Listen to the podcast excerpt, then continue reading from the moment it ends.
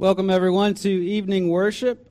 And I'll just mention if you weren't here or you need a reminder, our evening worship is going to be starting at 5 p.m., beginning Sunday, September 3rd. So, in two weeks, if my calendar is correct, we'll be starting at 5 p.m. for our evening worship service. And Rally Day is this coming Sunday morning, starting at 9:15. All right, let's move into our time of worship together. Our call to worship is from Isaiah 61 10 through 11. As, as we know, marriage is a theme that permeates the entire Bible from beginning to end. And we begin our worship service with the theme of marriage playing out in this call. So, this is God's call to us. I will greatly rejoice in the Lord. My soul shall exult in my God, for he has clothed me with the garments of salvation. He has covered me with the robe of righteousness. As a bridegroom decks himself like a priest with a beautiful headdress, and as a bride adorns herself with her jewels. For as the earth brings forth its sprouts, and as a garden causes what is sown in it to sprout up, so the Lord God will cause righteousness and praise to sprout up before all the nations. God causes his righteousness and his praise to sprout up. And so he calls us to praise him. Let's stand and praise him with hymn 100, which is Holy, Holy, Holy. Let's sing hymn 100.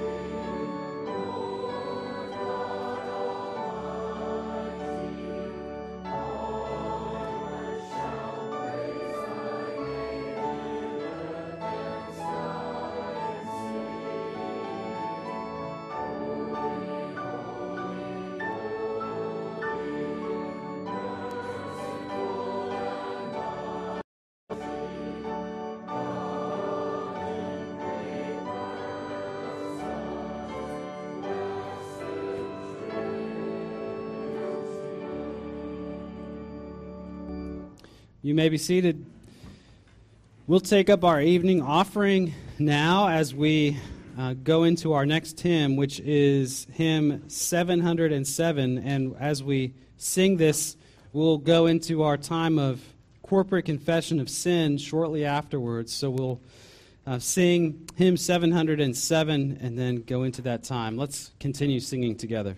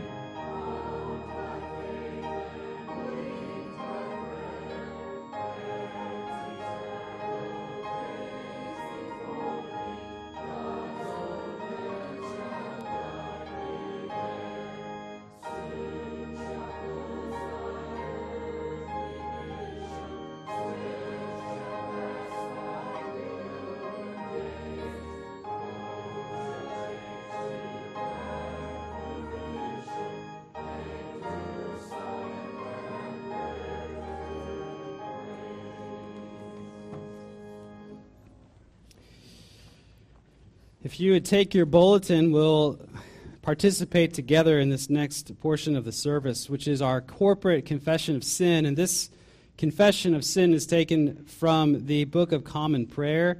And as we continue to do this on evening worship services, in evening worship services, um, this confession may change. It might, it's not always going to be this particular one, but this one is helpful for us to kind of build a foundation of what we're doing as a church body confessing our sin together. Um, as we read this together, we'll then have a few moments of silent confession of sin. And as we had this morning, so we um, continue on this evening.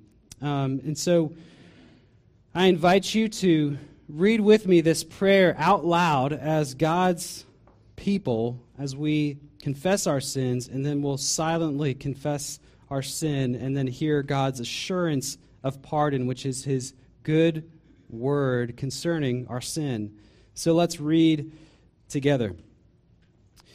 Most merciful God, we confess that we have sinned against you in thought, word, and deed, by what we have done and by what we have left undone. We have not loved you with our whole heart we have not loved our neighbors as ourselves. We are truly sorry and we humbly repent. For the sake of your Son, Jesus Christ, have mercy on us and forgive us, that we may delight in your will and walk in your ways to the glory of your name. Amen. Take a few, mo- few moments now to come before your Savior and Lord and in, in prayer. Let's pray together.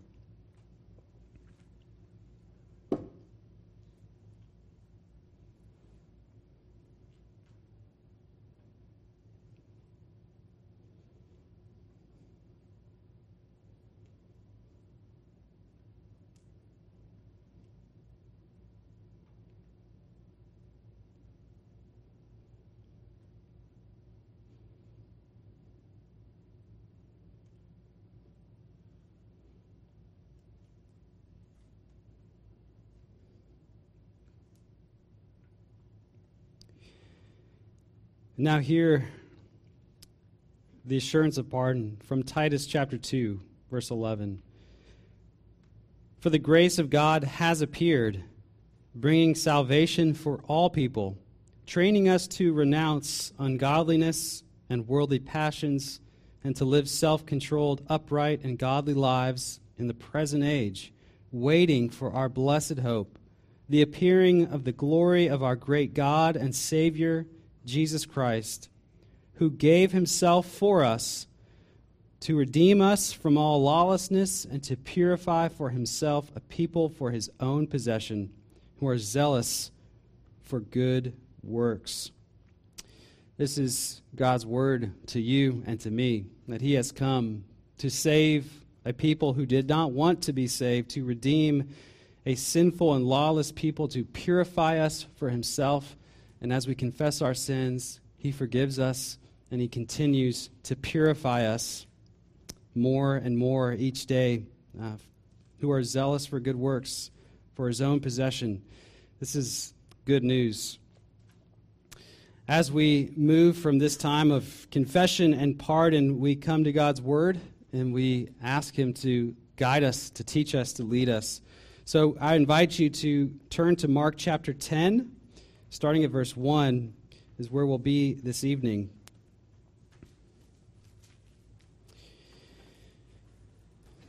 Mark chapter 10, starting at verse 1. As we have moved through the Gospel of Mark, Jesus is teaching us about discipleship, what it means to follow him. And last week, Jesus told us what following him looked like. It meant, it looked like being last, it looked like welcoming the lowly, the people of society that were forgotten. It meant cutting off causes for sin. And all of these things uh, directly relate to our next topic, which is marriage. And Jesus will give us uh, well, he'll explain a part of how uh, marriage is both beautiful and how it is also broken today. And we'll look at why marriage is important. So read with me, and then I'll say a brief prayer for us. Mark chapter 10, starting at verse 1. This is God's word. And he left there and went to the region of Judea and beyond the Jordan, and crowds gathered to him again. And again, as was his custom, he taught them. And Pharisees came up, and in order to test him, asked, Is it lawful for a man to divorce his wife? He answered them, What did Moses command you? They said, Moses allowed a man to write a certificate of divorce and to send her away. And Jesus said to them, Because of your hardness of heart, he wrote you this commandment. But from the beginning of creation, God made them male and female. Therefore, a man shall leave his father and mother and hold fast to his wife, and the two shall become one flesh. So they are no longer two, but one flesh. What therefore God has joined together, let not man separate. And in the house, the disciples asked him again about this matter. And he said to them, Whoever divorces his wife and marries another commits adultery against her. And if she divorces her husband and marries another, she commits adultery. And they were bringing children to him that he might touch them. And the disciples rebuked them. But when Jesus saw it, he was indignant and said to them, Let the children come to me. Do not hinder them, for to such belongs the kingdom of God. Truly, I say to you, whoever does not receive the kingdom of God like a child shall not enter it. And he took them in his arms and blessed them, laying his hands on them. This is God's word. Thanks be to God. Would you please pray with me? Lord, as we look at this passage, we know you value and you cherish marriage.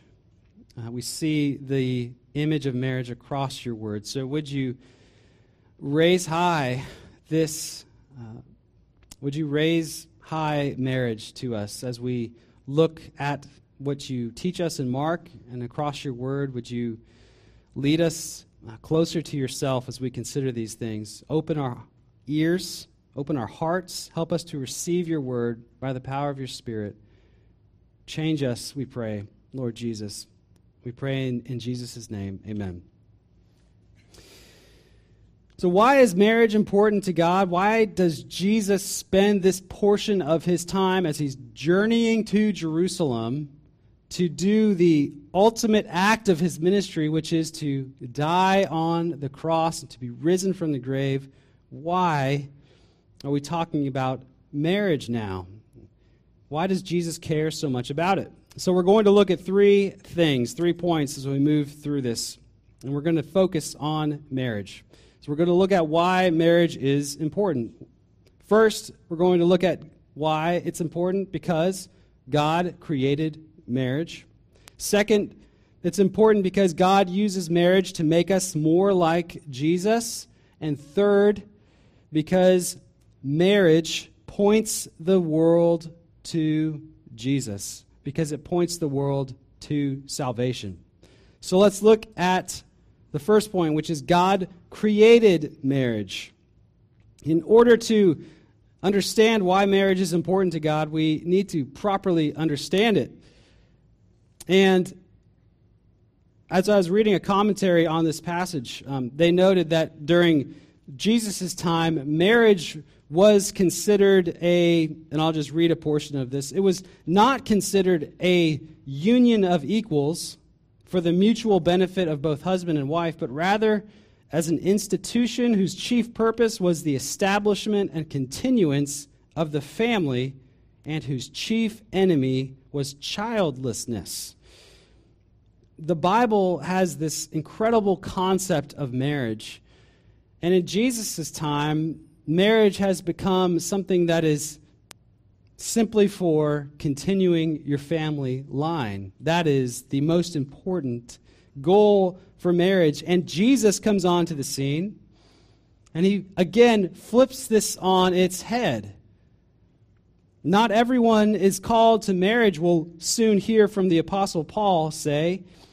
It's better not to be married, he'll say, because we can serve the Lord more wholeheartedly.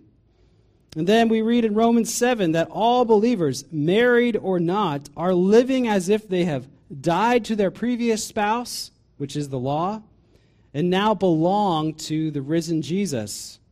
The Bible was countercultural when it, when it came to marriage then, just as it is now.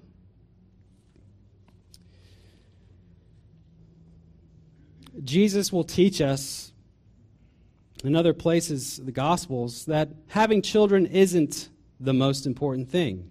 Being married isn't the most important thing. What's most important is faith faith in Christ, trusting in His Word, and having a spiritual family. And this isn't new for Jesus to be teaching, this is throughout the entire Bible. In the Old Testament, Isaiah 54 says this Sing, O barren one who did not bear. Break forth into singing and cry aloud, you who have not been in labor. For the children of the desolate one will be more than the children of her who is married, says the Lord. For your Maker is your husband. The Lord of hosts is his name, and the Holy One of Israel is your Redeemer. The God of the whole earth, he is called. So God is bringing us into his spiritual family. And today, um, one of the so called leading experts uh, on marriage, and uh, I actually have benefited from this author. She says this about marriage. She says the marriage relationship today is the pinnacle of evolution, the most compelling survival mechanism of the human species. And I don't agree with her on this part. I'll just be clear on that. But what's interesting about this quote is that she is saying this about the marriage relationship, but she's not referring to children. She's referring to one's own emotional health. So, to this marriage expert and psychologist, she believes that the marriage relationship has the potential to improve ourselves in such a way that it's the greatest thing that has ever happened to humanity. Other people believe that marriage is um, simply something that has developed for the survival of our species.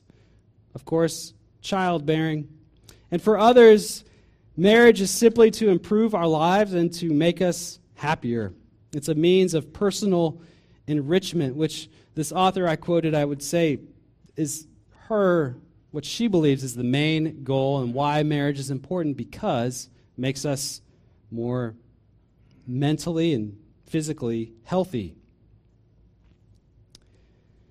And for many people to get married, uh, the reason you would want to get married is because it will make you happier, it might provide financial stability, it will help you achieve your goals and your desires for kids, a house, a solid reputation, and these reasons aren't all wrong in themselves, but if your goal for marriage is personal fulfillment, you will be sorely disappointed. As we all have seen over the years, um, we ourselves post and see things on Facebook, pictures of our family, of our marriage. And if only, if only our marriages and our families lined up with what we posted on Facebook, we would all be very content and very happy. But we all know that they don't line up. If our marriage and our family is for the purpose of personal fulfillment, of personal enrichment, then we'll bury the difficulties of our marriage, we'll hide our flaws and struggles from other people, especially believers, and we'll suffer quietly.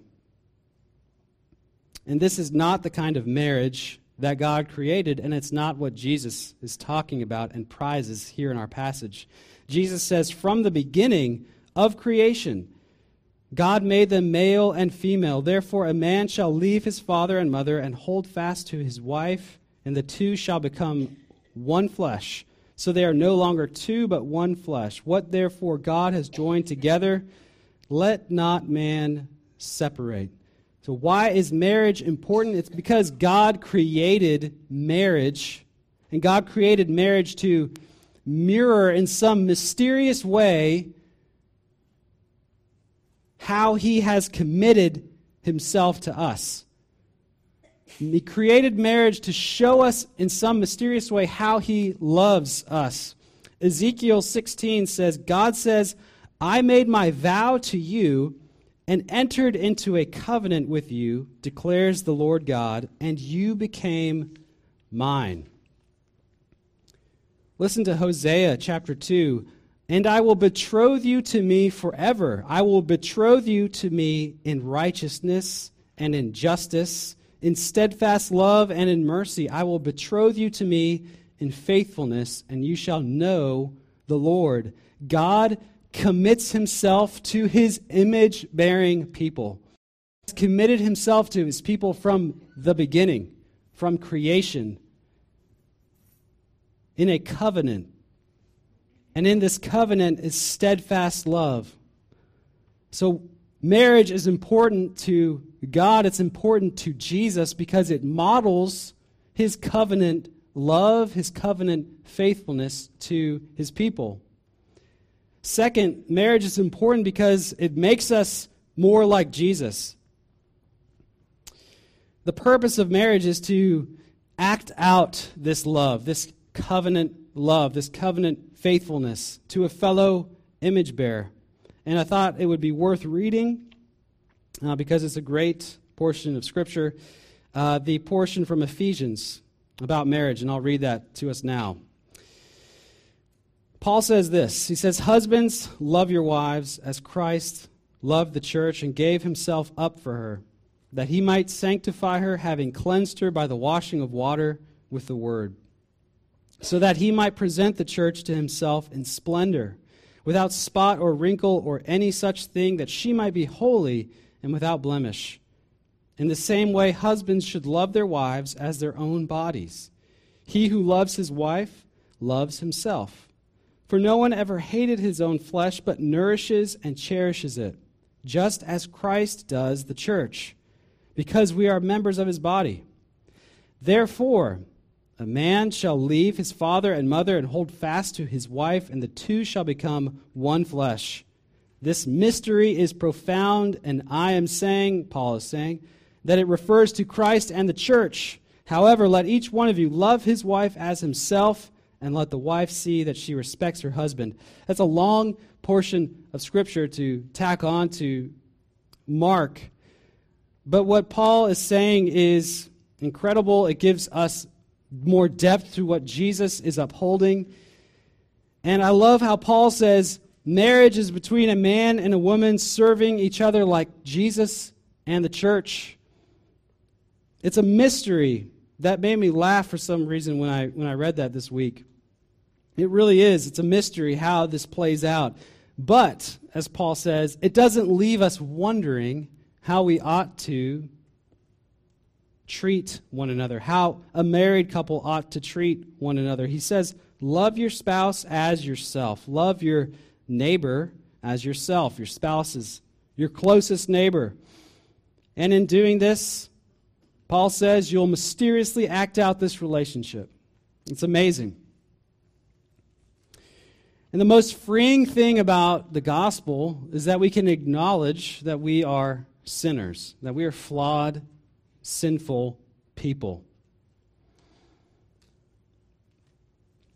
And we fall short, especially of Paul's instructions here. And this means that we can freely say, if we're married, when our marriages are hard, we can freely talk about the conflict and arguments we have in our marriage with others we trust because we expect them. We expect to have difficulties because we're sinners. And we learn from Jesus and from Paul, from the rest of Scripture, that the foundation of a healthy marriage is one in which two spouses know that they are sinners and rely completely, not on each other, but on Christ, individually, personally, as their Lord and Savior. Two sinners who acknowledge that they are far worse than they imagined and far more loved by Christ than they ever imagined. And so we see as Jesus teaches on the hardness of our hearts, our relationship to Jesus can harden. His grace can become less and less in our lives. We can become less and less affected by it. Our own self fulfillment grows more and more. We begin to serve ourselves more than our spouse. And from this place comes all sorts of destruction. But in Jesus, there's hope. Again, marriage is important because it's making people more like Christ. And I'll read one more passage or one more quotation from this marriage expert. Her name is Sue Johnson. She's not a believer, but it's well known that she works with many Christians closely. Um, she says this and I found it interesting. She says most fights in marriages are protests over emotional disconnection. Emotional disconnection. She says underneath all the distress, spouses are asking each other, Can I count on you? Can I depend on you? Are you there for me? Will you respond to me when I need and when I call? Do I matter to you? Am I valued and accepted by you? Do you need me? Do you rely on me? So she says most fights revolve around these questions. Both spouses want to know if they each matter to the other, if they are valued and cherished by the other.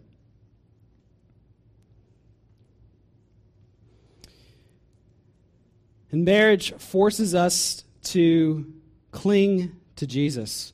And we must know, and this is what marriage does, it leads us to the knowledge that we are valued and accepted by Jesus. That we are valued and fully accepted by Jesus first. And we must know that. Those who are married must grasp that. Those who would support other marriages or desire to be married must know that our value and our acceptance comes from Christ. And if we don't know that, we'll seek it in our spouse. We'll seek validation, we'll seek acceptance in a spouse that was never equipped to give those things. Tim Keller said, as many of you have heard this before, uh, Tim Keller said you, you never marry the right person. You never marry the right person because marriage is between two sinners. And of course, I think uh, Keller is correct on that. And he also famously said that who you marry is not going to be who you're married to in the future. He said he's, I think I'm paraphrasing or maybe even attributing it to not to, maybe it was someone else who said this, but they said they've woken up in bed to seven different people, and it's been their wife every time. So their wife has changed so much over the years of marriage that they have been a completely different person. And in order for our marriages to be sustained for the long term, marriage can't be based on this person that we want to be married to. It can't be about personal fulfillment. It must be based on Jesus. And so we see how, well, if you're married, you know how easy it is to become hardened towards your spouse, towards Jesus, towards others. Our conflicts and our arguments in marriage are the blinking dashboard lights that are telling us something is wrong between us and our spouse, something is wrong between us and God. So, as we acknowledge our faults, as we seek restoration in our marriage, we first must seek restoration with God, with Christ. And as we do that, we become more like Christ.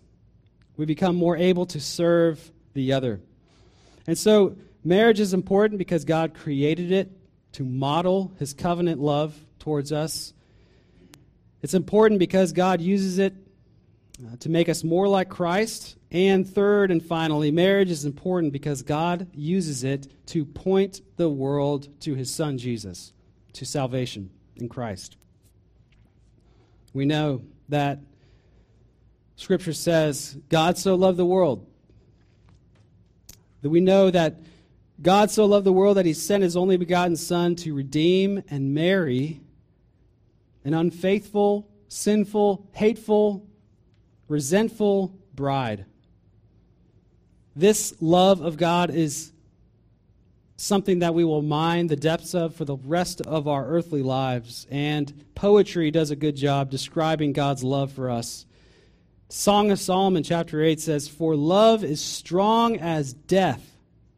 Jealousy is fierce as the grave. Its flashes are flashes of fire, the very flame of the Lord.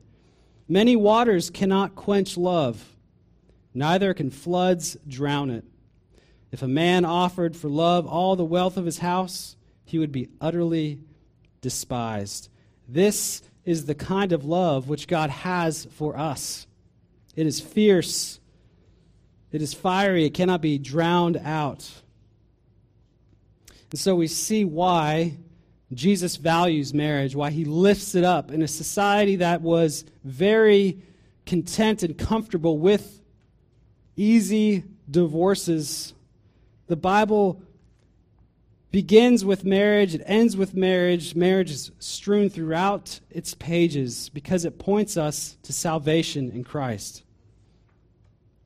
We read one more, uh, I have two more scripture passages and then we're done. But we read in scripture it says, For the Lord has called you like a wife deserted and grieved in spirit, like a wife of youth when she is cast off, says your God. For a brief moment I deserted you, but with great compassion I will gather you. In overflowing anger for a moment I hid my face from you but with everlasting love I will have compassion on you, says the Lord, your Redeemer.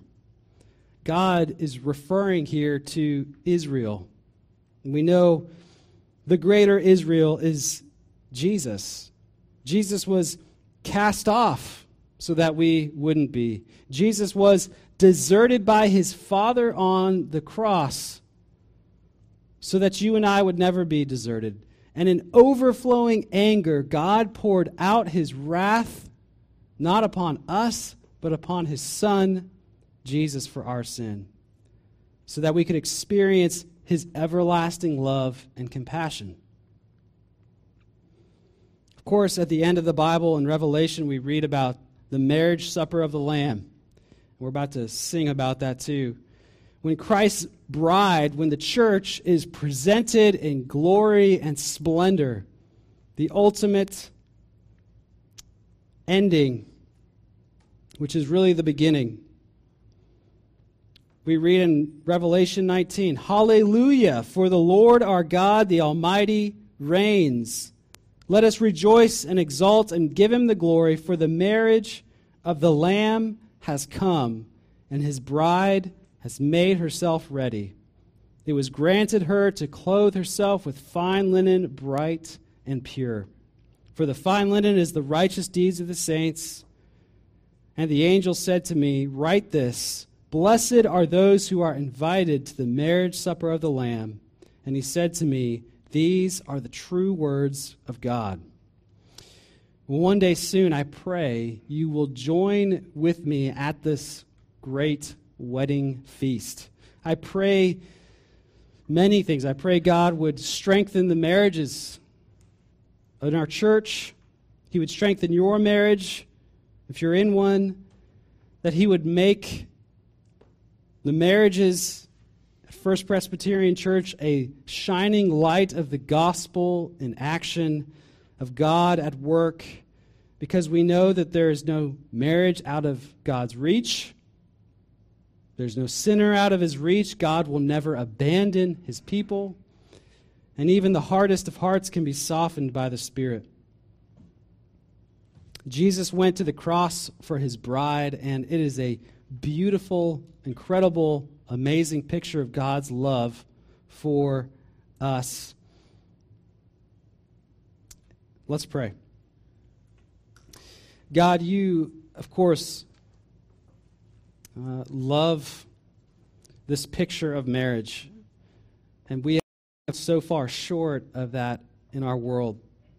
In my own marriage, I know others here would agree about their marriage. Lord, there is a picture of marriage and then there is reality. And so, Lord, we first confess our own sins and we humbly come before you and ask that you would restore and strengthen our marriages in Christ, that they would point others to Christ.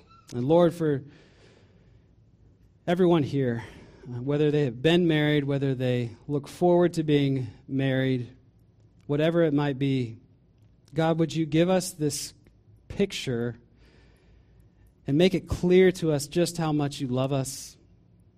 Even as sinful as we are, you continue to pursue us and come after us with compassion, with everlasting faithfulness, uh, with love.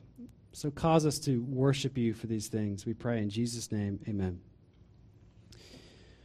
We'll end our service with hymn 420, which is At the Lamb's High Feast. We sing, and Miss Betty says that we know the tune to this hymn, but we may not know the words. So uh, I invite you to stand and we'll learn it together.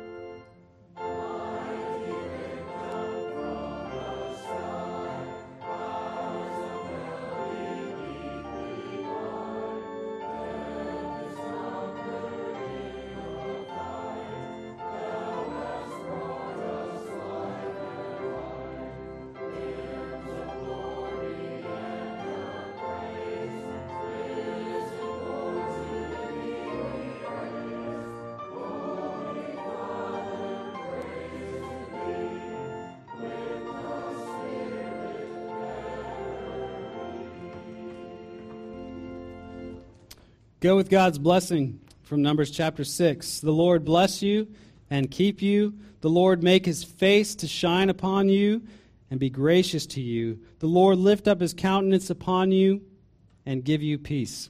Amen.